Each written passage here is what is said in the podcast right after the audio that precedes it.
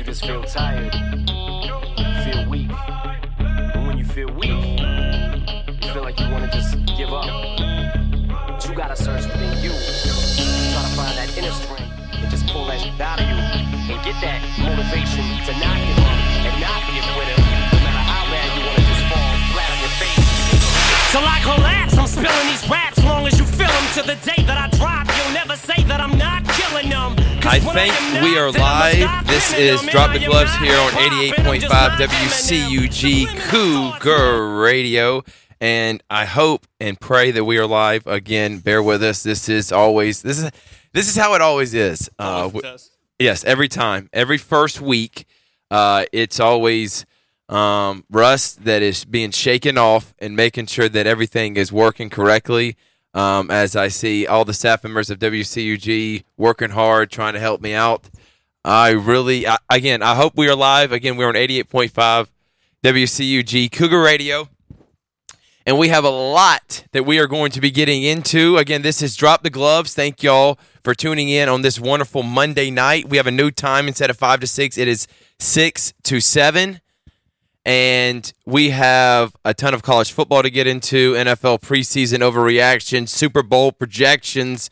I mean, Wendell is like, when he texted me today, what are we talking about? I mean, he was just eager and oozing out with enthusiasm of talking about his projections. Hypothetical guesses, I call them, I mean, wouldn't it be a hypothesis? Wouldn't a prediction be a hypothesis? I mean, yeah, Educated guess? uh, That's an inference. You I tr- no, I was trying. No. I. and that's the funny thing. One of my classes that I've started, I'm taking three classes a semester, is uh, environmental science. I have prolonged taking my science because I cannot stand science. Mm-hmm. It is definitely not my strength, and um, taking that, and it- we're in a lab, and we had to give our hypothesis today for one of the labs we were doing. So I, that was just on the top of my head. So I, I was just trying. My bad. I guess that didn't that didn't go together. Wendell, how was your summer?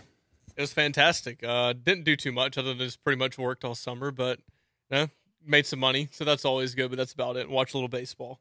We are yourself. Well, again, we're about to go to Facebook Live. I, it's just a little rust right now. Uh, we haven't talked sports, or I, we've talked sports. We haven't done a live show in two months, so bear with us. We're going to get better as the weeks goes on. Uh, it is game week. College football is here. It's crazy to think because normally uh, over the last several years that that I've done the show on here on 88.5 from Tip and Thrift Show to now Drop the Gloves, normally we have about two weeks of pre-shows before we get into actual game week. Brother, it's here. I mean, it. The train is a rolling. We have the Kirby Smart uh, Kool Aid drinkers to my left, which is Wendell Barfield. Cannot wait to engross us with his 12 and 0 prediction prediction from uh, Georgia. Um, and then we have Auburn uh, playing, I think, the toughest game one opening weekend game this weekend outside of LSU, which I think they're just inferior when I'm talking about uh, same caliber team. Michigan Notre Dame too. Uh, you know what? Michigan Notre Dame's pretty good, but I mean, I think we both agree that Washington and Auburn right now in preseason are a step ahead of Michigan and Notre Dame. Do you I- agree? I agree. Until seen otherwise. Yes. Uh, well, again, we're going to go to Facebook Live. Call in at 706 507 8617. We're getting into college football preview and Super Bowl projections.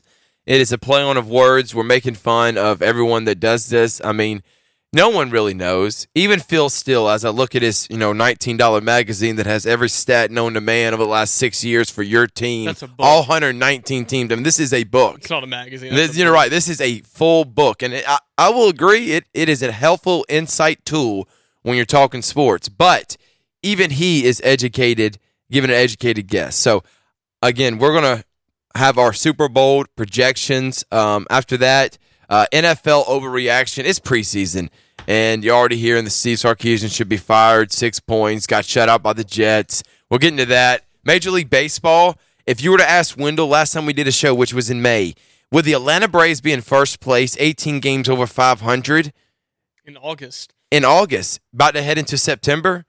Wendell would have said he would have laughed in your face. Maybe he would have laughed in your face. first, but definitely not this high over. He would have laughed in your face. Uh, by the way, I see your Cubs um, started off slow, second Yeah. year in a row, and now they're number one team in the NL, probably the favorite to go to the World Series. 23 games um, over 500 right now in the NL with the best record. And a lot of your players are coming back off injury. That's right. That's So right. we'll get into that and a lot more. Thank y'all again for tuning in. Uh, the first thing I do want to get into is what just happened recently uh, the shooting that happened in Jacksonville. Um, as a person that likes playing video games, but not to that extent, and actually, my colleague and one of my good friends, Wendell Barfield, who I'm doing the show with right now, he loves playing video games. So, I, I- again, I'm not trying to make light of the situation, but that kind of stuff do you do you think that was more planned or do you think this guy was just over his head and got that mad at a video game that he reacted this way i don't know all the facts um, Yeah, but again yeah. uh, again when i'm i'm talking about video games and violence and you're talking about grand theft auto again this is what we both grew up on so i'm not making fun of video games i love video games but to what extent is this over the line is this where change needs to be made such as in like league legislation and things like that. yes I mean, in, possibly yes, but you know, I don't like to get into all that stuff. But I don't know what was going through the kid's head. Maybe Um, kids are not mentally capable. Maybe that's another thing to play at a young age video games. But then again, I also read that playing video games at a young age helps your with your hand-eye coordination. There's also benefits to skills, yeah, exactly. solving It- skills. not playing all the time, but playing it every now and then. It does help you. But go ahead. Uh, I, like I said, I don't know what was going through the guy's head. I, I, I get mad at video games, especially Madden. Not the point where I would do what he did, obviously. Um, I would like to know why he was thinking what he was thinking, or why he felt the need to go in and shoot. What was it, four people and injuring what nine more? Um, and why he thought that it was okay to go and do that. And obviously, the gun laws and gun legislation it's a big hot topic right now in politics. I'm not going to get into that. I mean, you can, but I'm not. No, no, we're not getting into Um, that on a sports show. uh, we know we draw the line with politics here. and I, and especially I know in the esports gaming community, um, it's really close niche. And I know in Madden, what I've heard and read, the Madden community, a lot of these guys scrim or scrimmage against each other. They'll play professional scrimmages against each other to practice and uh, to learn different things and how to get better at the game, which is just kind of crazy because it seems like this guy was a, a part of that big um, niche or that community of the Madden esports. And that he would go and do something and turn on the people that they said who's actually won a Madden tournament before. So I'm surely sure he's highly praised in the community, which I don't follow the Madden esports community that much anyway. But like I said, uh, I don't know what was going through his head, and it's obviously a shame that he had to go and do what he did, and then obviously took his own life afterwards. Uh, again, no game is worth someone's life, and it nowhere should it be something that serious. Um, but again, I just I thought that was news, uh, especially with it being dealing with sports. I didn't know it was that competitive. Um, I know that it is a big deal to be ranked and be and and it's also a big deal nowadays to be ranked and and to uh, play video games at an elite level. That is a huge deal now. I mean, you make YouTube shows making. I mean, the guy from Fortnite. I mean, he's making hundreds of thousands of Off Twitch and YouTube. maybe even millions of dollars because of how many followers he has. But in light of all that, uh, I do think that some type of change needs to happen, or just discussion. Maybe not even change, just discussion uh, about the things that can lead to this. Because I don't think this is going to be the first time uh, that something like this can happen if there is no discussion. That's that's my only critique. Um, another thing that I want to get into, and I just find it funny too. Um, again, not not making light of the situation because it is it is heartbreaking and it's disgusting what happened at Ohio State University uh, with Zach Smith. I just find it almost hilarious that Georgia fans are the main outcry for Urban Meyer to be fired in this area. No, no, no, no. It's no. It, there is huge. I understand that there's huge critics. Everybody is bashing Ohio State and Urban Meyer for the way they handled this situation. But it seems like before this conference and before the actual three game suspension, when this all began, when I have a lot of Georgia fans around me, they were saying off with his head. And I just find it funny that a, a team that was completely dominated by Urban Meyer uh, is yelling off with his head. Um, I do think, though, again, he handled the situation poorly. Um, but is it fireable in today's society when we're watching what is happening in the White House, and again, we're not trying to get into politics, but everyone has shadows, and it's Urban Meyer is not the one that committed the act. Now, he is the one that is in charge when he finds out an act has been committed. He should probably handle it and fire Zach Smith. Why would he keep a, a receivers coach that really he could replace with like that? I mean, they look at, at the coach. State. Look at the coaches they have right now. Everybody's talking about you know this is off what I was just saying, but at Ohio State, you, Urban Meyer's gone, but they have Kevin Wilson, was a former head coach, Greg Schiano, a former head coach, both on the offensive and defensive side of the ball. And then you got two young guys in Ryan Day, up and coming off great offensive mind, and the guy that just came from Washington State, Alex Grinch. I mean, there there's so much talent uh, at, when it comes to a coaching staff on this Ohio State team that I don't think him missing three games is going to be that big a deal. Which is why I don't understand why he didn't fire Zach Smith like he could replace him. But is that worth firing though? I just, over the guy that averages 12 wins a season, Wendell. I just don't understand how a guy, especially at a school where they recently their last coach was fired because of a tattoo scandal, and how some and that's unbelievable. Now you looking back on it, that's probably the stupidest thing they ever fired tattoos someone. Tattoos and Dodge Chargers, and but that's more the NCAA. It. Is right. it not than Ohio State? And, and, at that point, he got he got. Uh, we can look back at the timeline. Jim Tressel was suspended two games. Everybody was upset about that. So Ohio State said, "All right, we'll make it five games, the same as the players. The players that uh, got caught with the tattoo, getting tattoo deals and getting new cars, and also even though they found out that the uh, the tattoo artist was ended up being a drug dealer. Anyway, uh, so they, they ended up making Jim Tressel's uh, suspension five games, and then finally they just ultimately fired him because the public was just all over them trying to get him to fire him for what he did because people have been fired for much much less. And I know you've probably seen the pictures out there of Todd Gurley and AJ Green. They've sold they sold memorabilia, mem- excuse me, memorabilia. Uh, Todd Gurley did for like three thousand dollars for one jersey, and then which he got four game suspension. And AJ Green si- signed some stuff in Miami, and he got four games. And then I think I saw something along the lines of uh, one of the LSU players who failed a drug test. Uh, he ended up he or he didn't go take his drug test, but then he ultimately passed the one that he was supposed to go take, and he they was still suspended for I think a year or, or actually two years. I think he's suspended for two entire years. But getting to the point of that Urban Meyer under Title IX was supposed to report this to the NCAA and to the cops, even though he said he did. But then in, there's also text messages saying that he did not. Um, and then he also apparently asked interns if he could figure out a way to get his message to delete after one year it's just all kind of fishy, and I don't think the NCAA is done investigating this, and I don't think other people are done investigating this, especially Brett McMurphy, because this is honestly a slap in the face to Brett McMurphy because his intentions was probably to get Urban Meyer fired, and this is going to make his career right here. And I know that sounds terrible, but that's uh, it's it's way he can make money anyway. Yeah, so um, which is why again I question the motives of Brett McMurphy, and again I understand that he got the source from from the wife. You don't throw all of that stuff out there and then hope he gets a three game suspension, which ultimately I don't even think their big first, their first Big Ten game is even before the first three. So.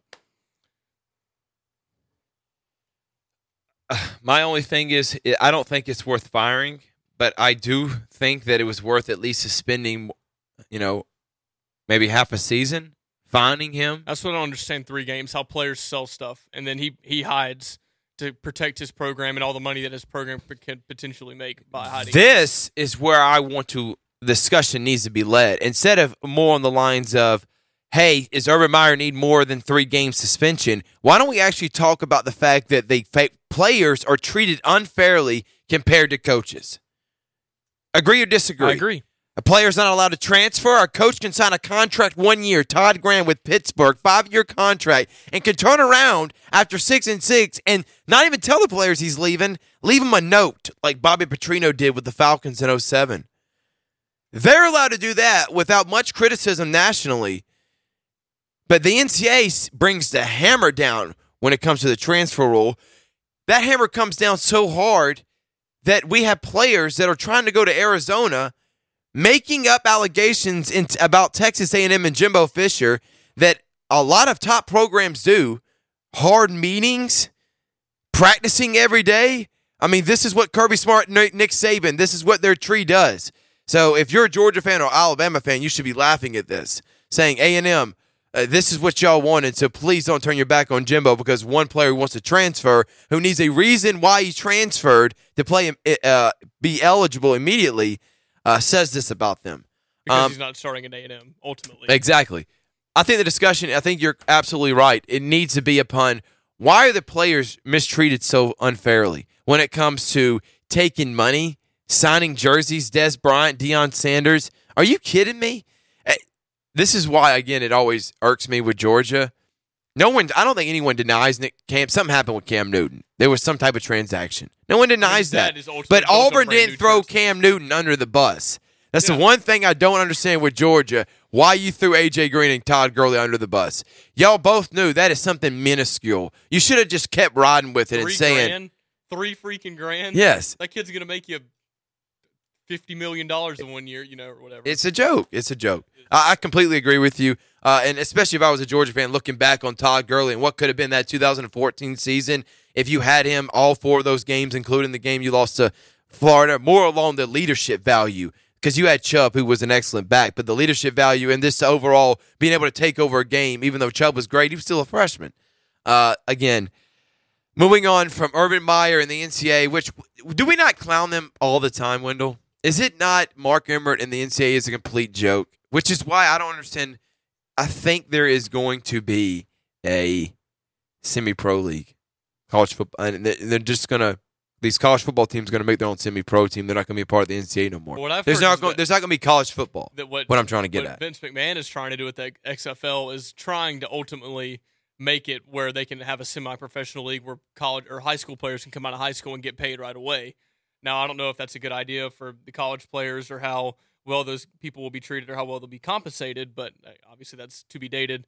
But I, I would I don't understand why you could you could go get an education at least and bank on that and also play for an awesome university like especially like Georgia, Alabama, Auburn, those teams like that, USC, UCLA thing, and like Texas. Just obviously awesome programs like that instead of possibly maybe getting paid or if you get hurt you still don't get paid and things like that. All right, moving on from the top storylines in college football to the actual preview, which we're going to be getting into probably the next, you know, 10 minutes and in the first 10 minutes of the second segment, because this is primarily what everybody loves to talk about, which is college football. Um, we're going to do some surprise teams, our college football playoff. Uh, we're going to give our SEC predictions. Uh, but before all that, I want to ask you this we talked about you know the head coaching hires last year. Right. Going into the season now, you had a full off season to look. Who has the ultimate opportunity in front of them to take advantage in their first season and not only contend, you know, for their conference, but maybe even nationally uh, for a championship? What coach would you put in there who has that best opportunity? I'm going to throw a little curveball like a first year coach, uh, and I think I would say Chip Kelly just because because talent wise, I'm reading that he doesn't have a ton, but then again, he didn't have a ton in Oregon either. Right. It's not so much, and they do have talent at UCLA. They usually always do. Um, but I think he could turn them around fairly quickly, and also I think them being in a weaker uh, a weaker Power Five conference in the Pac-12. Uh, with probably Washington, I would say probably being the best team, and Oregon probably uh, possibly coming on the up and up. I just think they have the easiest road out of any of these coaches. Uh, I know Jimbo Fisher's awesome, but he's going to have to face Auburn, Alabama, and, I, am probably going to dog LSU a lot a lot this year, but it's still being a tough game. Um, I just think the easier road with the tougher teams being like a Washington or a USC and even a Stanford. I think UCLA possibly has the easiest road, but also Chip Kelly being a very good college coach and using what he has around him to make his teams better. Uh, I think that's the best pick, and and maybe it's a little out there, and some people might not think of it, but I, I don't think so. But yeah, honestly, I think that's a great point. I mean, interrupt. No, um, okay. Another thing I want to add on to all the points you made is the fact that the conference and the division that he's in is wide open. Yep. Uh, you have USC who has starting a new quarterback, for true freshman JT Daniels. Um, you have Utah who this could be their year. They return a, a, bunch of starters from last year from a nine and four team. But it's Utah. But it's Utah. Arizona State and the experiment of Herm Edwards, which I do not think is going to work you you have that. That's a big question mark. I think to be honest, the really the surprise team you could throw in there is Arizona because you know Kevin Sumlin coming in with Jake Spavital with a Khalil Tate. I mean that that's that's uh that's equal to a great offense, in which I think could take over that division just because they have a lot of talent come back, and Khalil Tate being the superstar that he is. Uh, but uh, honestly, the coach that I think that has uh, the most talent coming back, uh, that I think really could make it noise this season, is Dan Mullen. Wow. I know everybody wants to buy into Joe Moorhead at Mississippi State, and I understand Joe That's Moorhead. my second pick. And yeah. Moorhead's from Furman, Furman, Furman, Furman. Furman, uh, which is in Division One AA, hmm and Former P- Penn State offense coordinator as well. exactly. But I was just saying that he has head coaching experience, unlike Jeremy Pruitt. He wasn't just a yeah. coordinator his whole time.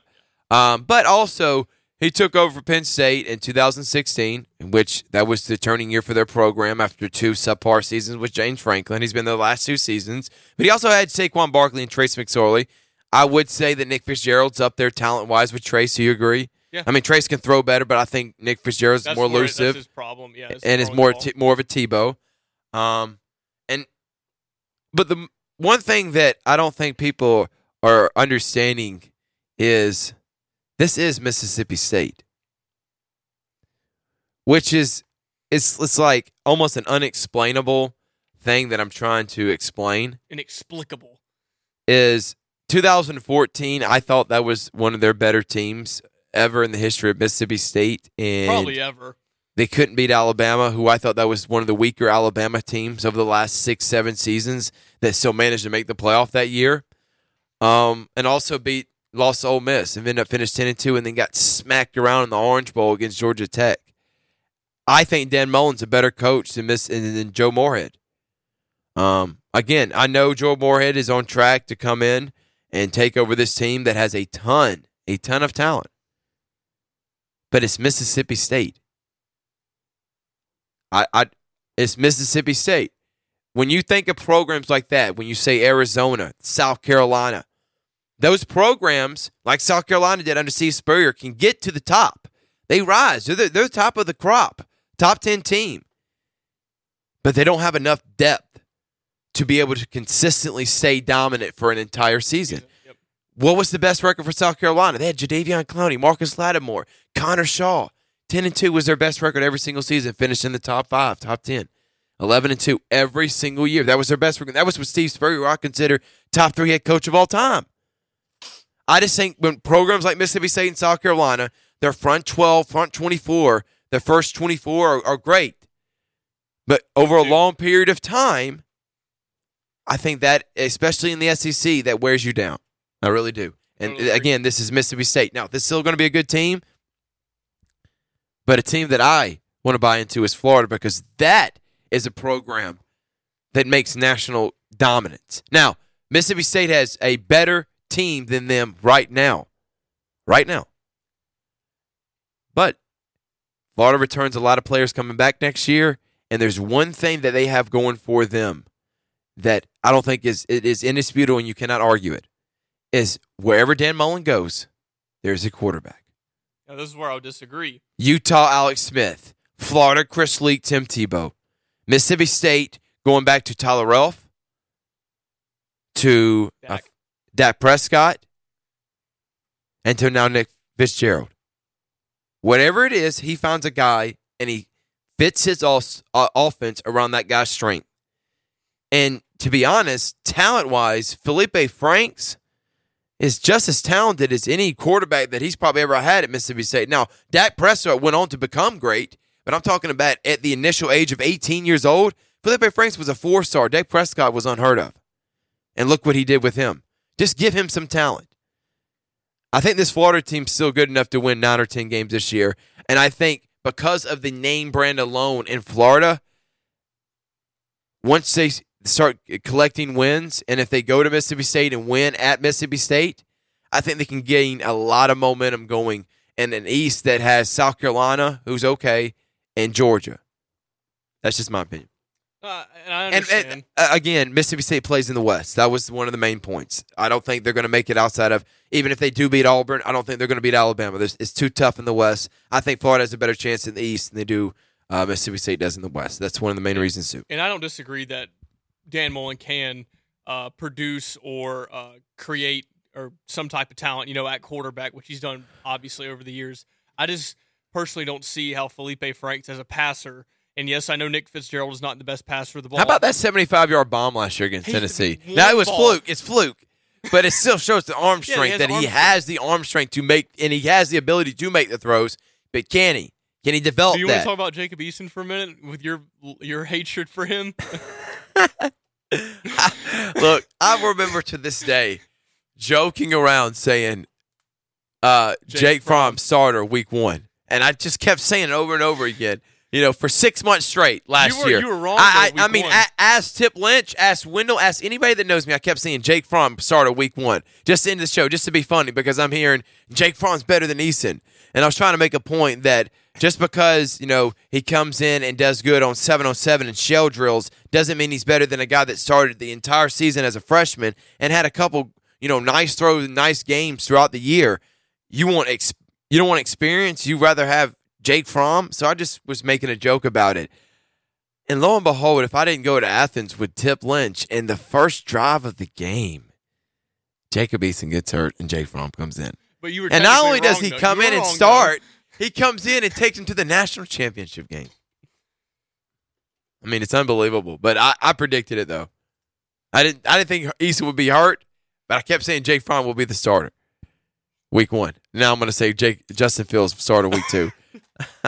I'm kidding. Did you see what Kirby Smart said today on his on his presser? He did say that will, the game will dictate who is going to play. So it'll be interesting. to My only thing with Kirby is I don't Here we go. understand why he has to try to be like Saban.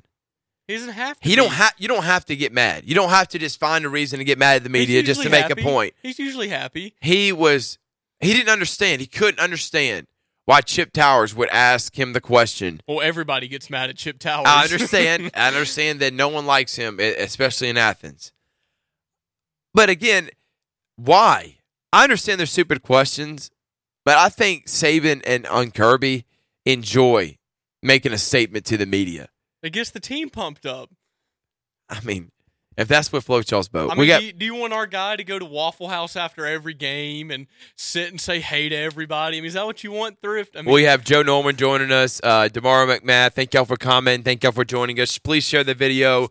Again, we have a lot we're going to get into second half. We have 45 seconds left, so let me go ahead and play the music to play us out. can't believe you're just making fun of one of the greatest ever. When we come back from break, we're going to give our SEC predictions, Big Ten predictions, uh, Super Bowl projections, who we think our Heisman's going to be, some fun stuff coming up, NFL o- overreaction, and more. This is Drop the Gloves here on 88.5 WCUG Cougar Radio. If you cannot listen on 88.5 WCUG, it's okay. Type in Thrift Behringer, and you can see me on Facebook Live and leave a comment below or call in at 706 507 8617. We'll be right back right after the break.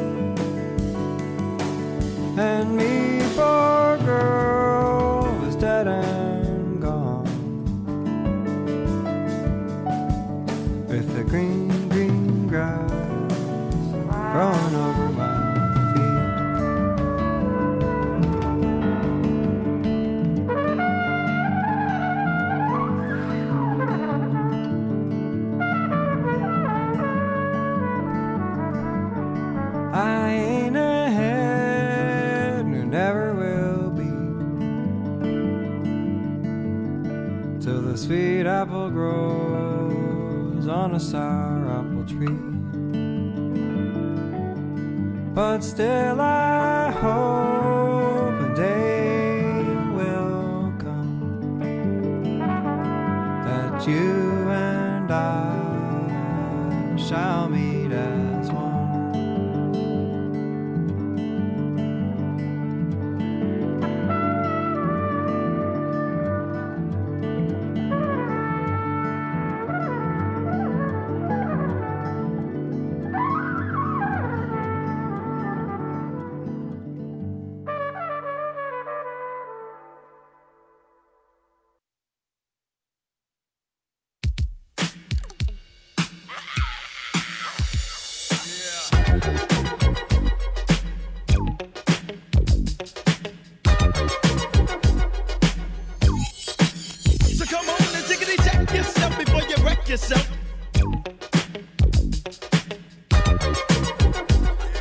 Welcome back to the program here on 88.5 WCUG Cougar Radio, and thank you all for dropping in on Drop the Gloves. We've been getting to a lot of the storylines that have happened around sports over the last two month hiatus that we have been gone. One Barfield to my left. We have a ton we still have left to get into in the last 30 minutes of the show. Again, you can follow the shows. Not only, um, well, you can follow the show and listen to the show on SoundCloud. Go to, to W. No, that is not it. Oh yeah, 88.5 FM WCUG Cougar Radio, or and follow uh, the WCUG Twitter and Instagram page at Cougar Radio WCUG, Snapchat WCUG Music, and check us out on the website. You can listen to a live stream there, WCUGRadio.columbusState.edu. Overreaction. Overreaction. I know I said before the break we were going to get into our college football, you know, playoff predictions and stuff. We're going to get into that momentarily. I want to do a little bit of overreaction. It is the preseason, and many of the teams do not want to play in preseason games. Many coaches don't like doing it, and this is in the NFL. Players don't want to play in it. Majority of their stars, A.K. Antonio Brown, Julio Jones, Devonta Freeman, they're not playing in these games. So how if they can do, you play a couple drives. I- i- if, if at all. And Julio and Devonta have not played the entire preseason. Ricardo Allen, who signed that Fine contract. Yeah, and beca- by the way, with Allen being out, Damontae Kazee has been a stud. If there's been any bright spot over the Falcons' lackadaisical preseason, it has been Damontae uh, Kazee. Um, but Except when he broke Marquise Lee's knee. yeah, that was. But but again, where do you want him to hit you at? I mean, that it's one of those things where he's coming in trying to make a play on the ball. It would have been a penalty happened. if he didn't. Yeah, exactly. Uh, Falcons have scored zero points and six points in two of the three preseason games this year, and there is a reaction that Steve Sarkisian should be fired. I was one of those that said that he should never have been hired, but we're here. I do not think that the notion for Falcons fans going into the season is to expect failure from your offense. Give it some time. Remember, first season under Kyle Shanahan in 2015, Dan Quinn's first season, there were a lot of bumps and bruises in the road. An eight and eight season after a five and zero start. The next year, Matt Ryan wins MVP, and we're talking about how Kyle Shanahan's the best play caller in the NFL. I don't Still think, is. and I, again, I don't think a lot of the supporting cast changed around them. The only addition was Mohamed Sanu. I just think it was continuity and being able to learn the offense. Kyle now, Shanahan Sanu as well. yeah, exactly. And I, I'm going to give Steve Sarkisian benefit of the doubt. I'm going to give him long term year, not half year, long term year, if you will. With, bear with me on my definitions for football. long term year. Please give him a full season to be able to find continuity with his quarterback, which is huge in having a great offense. You see it everywhere whether it's Mike McCarthy and Aaron Rodgers, where it's Josh McDaniels and Tom Brady, or you can go back to Tom Moore if you remember that window and Peyton Manning. It doesn't matter who's there. Bruce Arians, Ben Roethlisberger. If there's got to be great continuity between the quarterback and the coach, and I think that's going to happen this season. But if you're Falcons fan, I, I will say this though. I don't think this is going to be the team that scores 30 a game because I don't think it's going to be necessary for them to score 30 and throw it all over the field. Remember in 2016, this defense was young, improving, but young. Last year, they became a from a top 20 defense 2016 to top 10 in 2017. I think this defense is going to take the stride to be top five. So we're going to give our NFL predictions next week, but this is just for overreaction. For everybody that's overreacting, these Falcons are going to be fine.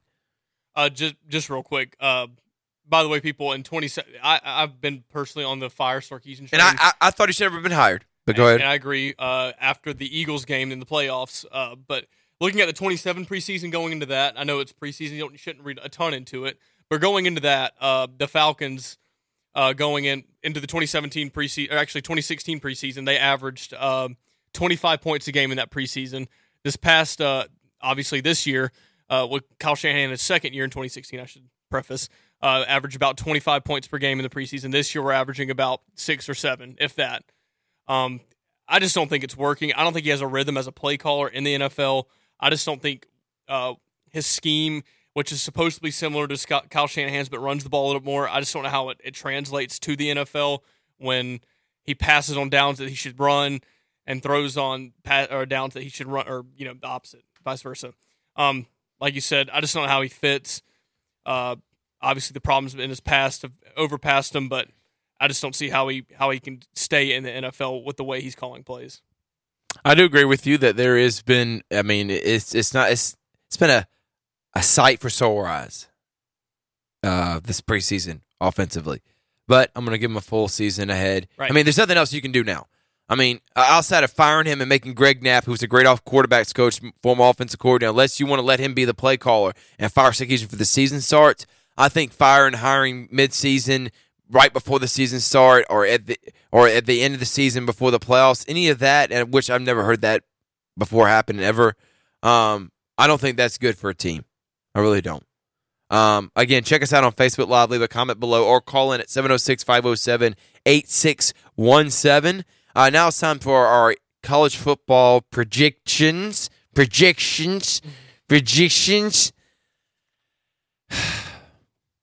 Big old sigh for the Auburn fan. Pac 12, I think we're both unanimous in agreement that it's Washington to lose, even though I do think Stanford wins the Pac 12 this year. I think the favorite is Washington. I think Stanford wins the Pac 12.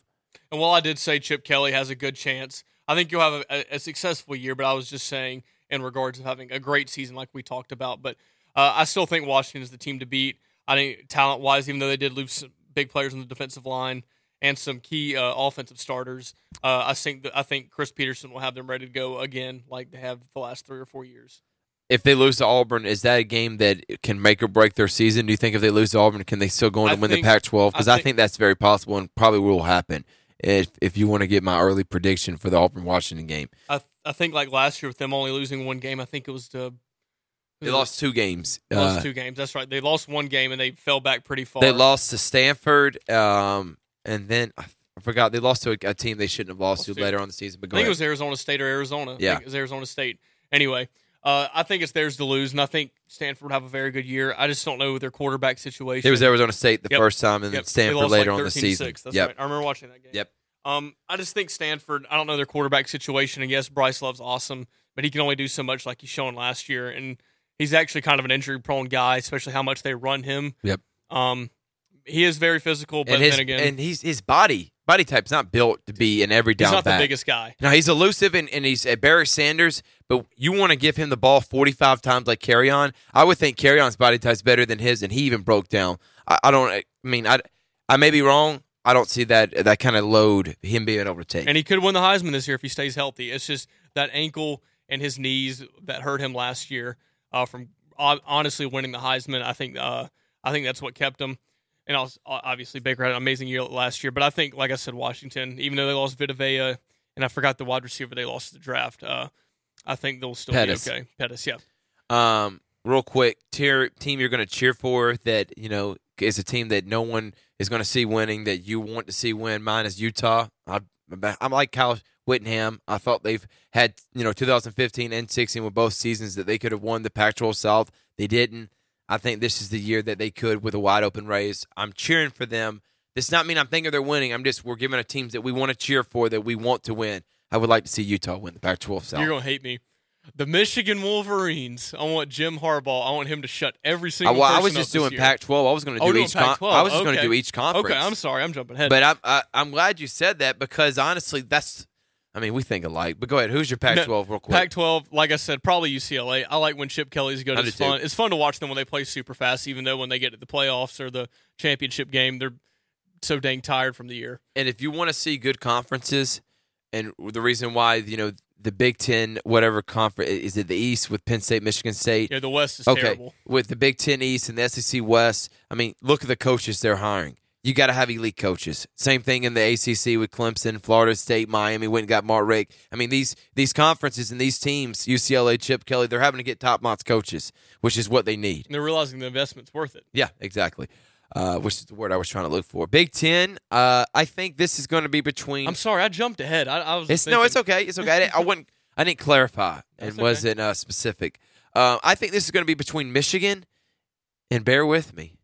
I think Iowa wins oh the, instead of Wisconsin, and I think it's Michigan Iowa in the Big Ten championship game, and I think Is the Michigan. Children's Hospital. and I think them through? Michigan goes on to the national. I mean, goes on to the playoff, not the national championship. Goes on to make the playoff this year. Iowa. I think Ohio State goes 11 and 1 this year and their only loss is to Michigan at home. Do you even know who Iowa's quarterback Actually, is? you know what? I'm going to say Ohio State loses two games again this year. Go 10 and 2. Okay. Uh, yes, I do know who their their quarterback is and I know I'm, I'm clicking to it right now. Nate Stanley who had 26 touchdowns, 6 interceptions. Only reason I remember Oh, this that. He had great stats last year. They returned their top two receivers. I know they Okay. have to re, uh, they were have to replace their running back. Their defense is going to be back next year. Honestly, everybody's just buying into Wisconsin, which is a great team, great offensive line, good defense. I think it happens every couple seasons. Iowa manages to have a great team that year, and I think this is the year Iowa wins and goes and plays Michigan. Uh, Michigan State is going to go ten and two. Ohio State's going to go ten and two. Penn State's going nine and three. Michigan eleven and one, 12 and zero. I think they lose to Notre Dame and still win out. Uh, I, I can agree with that. Yeah. Um, I just want to pull for Jim Harbaugh this year. I don't know why. I hate that people think he's a terrible coach because he hasn't won a national championship. Uh, he took that team and went ten and two. I think his first year at Michigan. I know he hasn't beaten Michigan State. I know he hasn't beaten Ohio State. I'm not taking that. I'm taking that into consideration as well. But people saying that he's not a great coach. He took uh, a 49ers team in two years to a, a Super Bowl. He took a Stanford team that was nothing. Uh, we're out recruited everybody with a team. I get what you're doing. Be quick point. Can Um, you at least say Skip Bayless is an idiot for saying that you, because all those points that makes him better than Nick Saban? He's not better. all those points, he's a great makes him make a great coach. Yes. those points are are for the argument that he's a good coach, not that he's better than Nick Saban. Continue. Um, I agree. And out recruiting everybody at Stanford on the West Coast for a school where you have to have a, a higher GPA than everybody else. Yep. Um, I think he's an amazing coach and a great recruiter. Um, I just think this is the year he actually, especially with the Ohio State uh, allegations, I think those are going to be looming over them all season. I don't care if it's a three game suspension for Urban Meyer. People are going to be all over them the entire year. Um, I just think it's the year for Michigan to prove everybody wrong with the weaker Penn State and a weaker Ohio State, and I don't think a, an overrated Wisconsin team. I don't know how how anybody thinks Wisconsin is a good team or or is a great team that can win uh, a championship with no quarterback. I just don't understand. They're not an Alabama that can play defense like anybody else.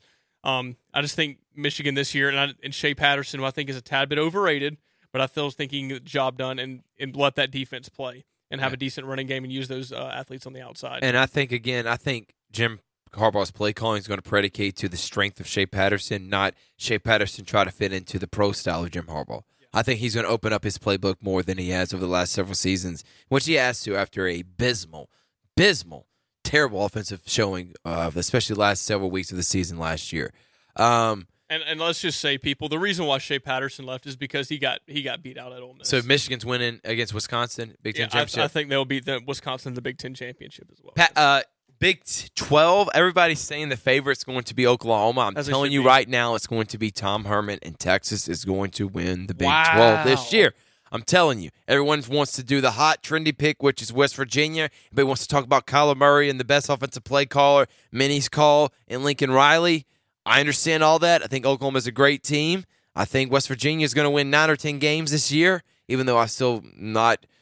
With a Dana Holgorsen team, I'm never questioning their offense. Their defense is is if so their bad. defense can actually be legitimate enough to make stops, not stop someone the entire game, make necessary stops that all championship teams have to do uh, down the stretch. And I don't think that they have the talent I- to do that.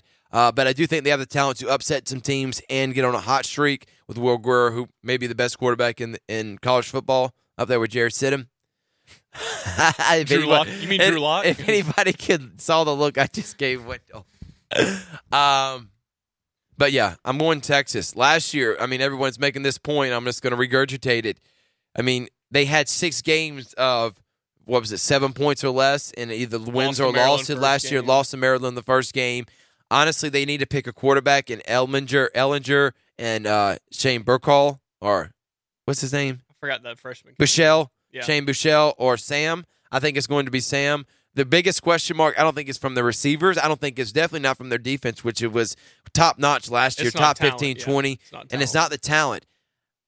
I think it's who's going to step up in the running game for Tom Herman. If you look how Tom Herman's been successful going back to his play calling days at Ohio State and at Ezekiel Houston, Ezekiel, he always had a top notch runner or had a quarterback at Houston who, I- off the top of my head, who was elusive enough, like a Nick Marshall, who brought a different aspect to the running game that they just have to throw on.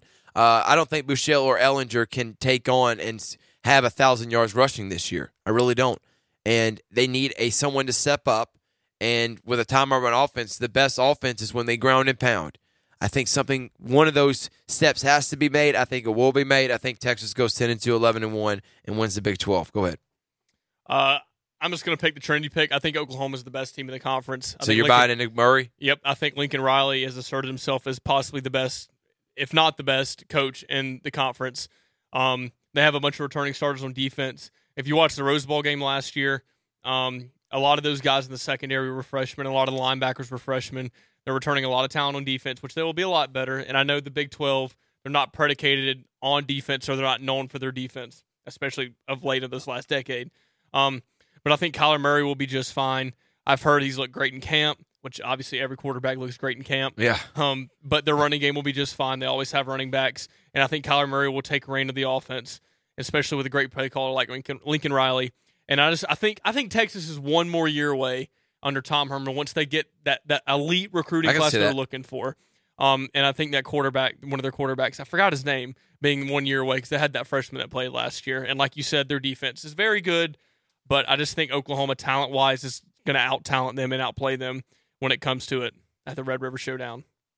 Uh, one team that I am cheering for in that division, uh, I'm cheering again for Iowa in the Big Ten. Uh, I just I like Kirk Ferentz. Uh, in the Big 12, a team that I'm cheering for is not Iowa State. I know I just flipped to them. Um, it's a tie because I, I'm really torn right now. It's between West Virginia and TCU. I like Gary Patterson. I know I was just clowning West Virginia, but I do like watching West Virginia score touchdowns. I have a buddy of mine who's a big fan, and they have never taken that step ever since 2007 when they were number two in the nation, 10 and one, and played Pittsburgh, who was four and seven at home, and lost that abysmal game 13 to seven, 13 9, whatever it was. They have not re- recovered as a national prominence or a national contender. Um, I would like to see that this year. What about you? Um, honestly, just Kansas State. Bill Snyder got a five-year I, I was contract gonna extension. put. He was one of them. He was one of them that I was going to put just in there. I was like seeing them play every year. I do with too. Bill Snyder being held up like weekend at Bernie's on the sideline. like Joe Paterno. So, yeah, Uh. Uh, it's just always fun watching them. They always end up upsetting someone. Uh, just I just like Bill Snyder. Pretty much that's it. In the ACC, uh, Clemson, Miami again for the uh, If you don't pick Clemson, you're probably wrong. yeah. Clemson's making the playoff this year. Um, and then in the other division, uh, definitely going to go Miami. Uh, surprise team, team that I'm cheering for. I like Duke. I like David Cutcliffe. I've always been a big fan of his. I know they've won a coastal division before. I would like to see them win again, but I do think this is going to be Clemson, Miami. I think both of them could be undefeated, or at least only have one loss, contending for a national championship or a place in the playoff. I like Miami. I like Clemson, but a team, and I know I just said Duke, and I just God, this is terrible. I apologize. I don't know how I completely forgot about this. We have to hurry so we can get to the SEC. Boston College returns 10 starters on offense. You're going They off the return. AJ Dillon, who was a 1,700 yard runner last year. They return their quarterback, and this is probably by far the best team Steve had at Boston College. They've won seven games, three of the last four seasons. I like what Boston College is doing this year. I actually like them to win eight or nine games and maybe upset at Clemson, Florida State, or um, a Louisville. Um, for my surprise team, I would. It, it's probably no surprise. It's going to be Miami. Um, I think they're the only shot to beat Clemson or take Clemson out. You actually have them winning the ACC? Don't have them one, but I'm saying for surprise gotcha, team. gotcha, for gotcha. surprise team. Yeah. Uh, I think Mark Richt's done a great job, uh, and I'm excited to see their defense, who is returning a bunch of young uh, freshmen. They didn't lose a lot to the draft. Uh, returning quarterback as well. Uh, they did lose their running back, but their offensive line's coming back. They're going to be very exciting. It's just going to be very tough for them to beat Clemson, especially in the ACC championship game with possibly three three first round draft picks on Clemson's defensive line. And I'm and obviously I'm a Mark Richt guy as well. So It's time. SEC projections. We already know where he's going. The East, they're going undefeated. They're 12 and zero. I 0. just don't. I, They're I- 12 and 0 and they're playing Bama, who's going to be undefeated too. So y'all y'all y'all wait for me now. T- tell me a team on our schedule that we don't have more talent than, and tell us a team that we have to play that's tough on the road other than South Carolina LSU. And LSU, I don't think that would be that tough of opponent. Georgia wins the East. They go 11 and 1. Florida is by far the most improved team in the SEC this year. They go 9 and 3, 10 and 2. Thank you for not saying South Carolina. They lost just as many. South Carolina does go 9 and 3 and this is by far the best South Carolina team we've seen since 2013 with Connor Shaw over the last four I mean that's 5 years ago. Do you agree? I This is totally their be- agree. this is their be- their best team. In the West, though, I have Alabama finishing 12 and 0, playing Georgia 11 and 1. Who's Georgia's one loss? You ask. And there's two scenarios that I see happening. I see Auburn finishing 10 and 2 or 11 and 1. 10 and 2 and they lose either at Mississippi State or at A&M, but manage to beat Georgia and then lose for a winner take all against an undefeated Alabama team with one loss last game of the season in Tuscaloosa. Or they'll be undefeated and they'll be the first ever one versus two Iron Bowl and trump the 2013-2017 game, but Bama managed to win a great game and go on to play Georgia. And Georgia, I just I think Auburn wins that game. I really do. I think in in Athens. in Athens. I, I really do. I just have a feeling that that game has been circled on the calendar since last year when their season was ruined in Atlanta. Now, I do agree that Georgia may have the better team.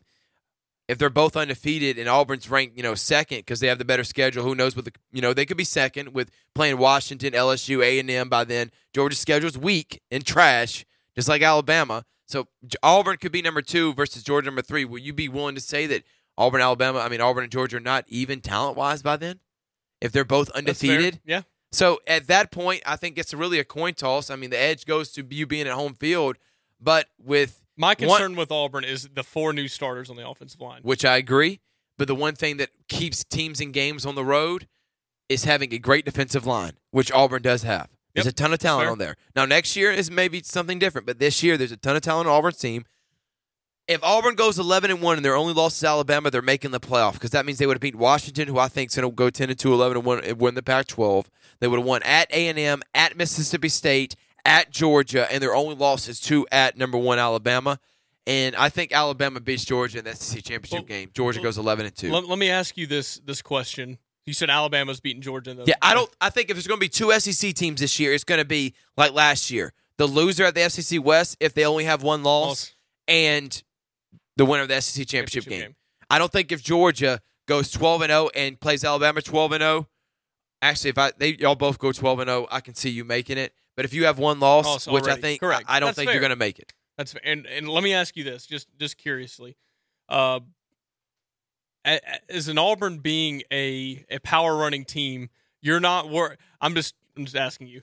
Are you not worried that uh, you not having that established running back, a big guy that can run between the tackles, with And I'm glad new- you got into and it. can you and can Stidham carry the load throughout the year and throw the ball thirty to forty times a game? Can he do that?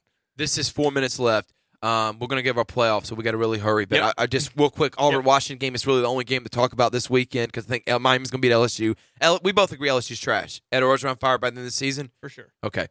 Um, Auburn versus and you're asking my biggest question mark. It's got to be that can Sidham take the load and take the pressure that Washington's going to show. They return a lot of you're players not on gonna have that defense. carry on this you- I don't care can- who it is. I completely agree. And can Auburn win by running back by committee? I think this offense is going to be different. I think it's going to predicate to Jarrett Stidham's strengths, which is throwing the football. And honestly, I, I know your biggest question mark is the running backs. I think it has to be the receivers because Okay. Auburn has had this streak of seven straight years of a thousand yards. I think someone's going to have a thousand yards. Now, there's not going to be a Kerryon that takes over a game, but there's going to be at least a decent running back that they can hand off to. My question is, it's going to take a minute for that running game to get going. So until that happens, you have to rely on Jarrett Stidham and his arm. Can the development of the receivers from Auburn go from good last year to what they should be with their talent great this year? That's my biggest question mark. You got Georgia and Bama. Who you got win that SEC championship game? I'm just gonna go home. I'm just gonna say It's Georgia fine. No, it's fine. just because I think Georgia has caught up with Alabama in talent. Okay. Um, I think the quarterback situation. I don't care who Alabama plays. I think Georgia's quarterback situation will be better at this point. I think Georgia's running game will be better at this point. Um, Alabama, who's already kind of thin on linebacker, um, Will I be think, even more thin I by then. possibly even more thin by then, which is kind of hard to predict uh, injuries. Uh, but I, just talent wise, I'm just gonna go with the homer pick. I just think Georgia is caught up with Alabama at this point, and I think this is actually a good year for Georgia to beat Alabama, just because of the lack of depth at linebacker and maybe not the the best defensive line play Uh, from two, Alabama. two minutes playoff predictions. I'm gonna go with it since you you're doing the same thing. I got Alabama win the SEC championship game, making the playoff. You got Georgia making the playoff. You got Clemson. We both got Clemson Clemson, for sure. making the playoff. Clemson is a shoe in. You need to bet on them now. We both have Michigan making the playoff. Nope. No, you don't have Michigan. Who do I you have? I have Oklahoma at third. Okay. You ready? Yeah. I have Notre Dame at number four. I can't stand you. I really can't stand I have you. No- Notre Dame at number four. That was really one of my, my tougher ones that I was going to pick. Yeah.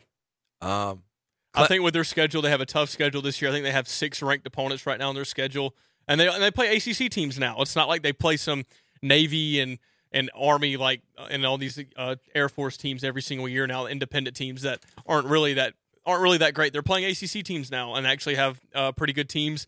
And I think that Brandon Wimbush coming back and them ha- coming back with a lot of starters on defense, I think it'll be good for them to come out and uh, actually show everybody that they have a decent team and they can make the playoff.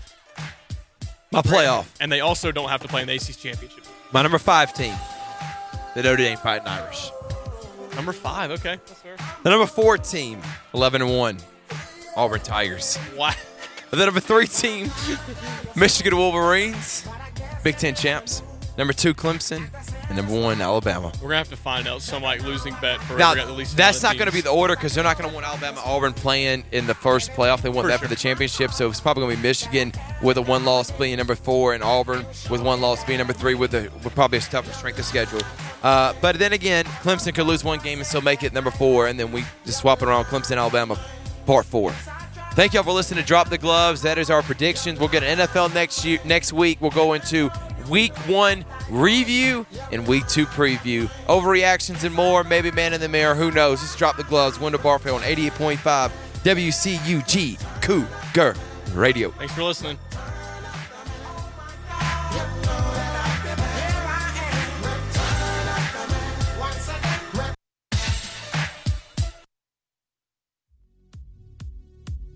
This is 88.5 WCUG Lumpkin, Columbus. Cougar Radio.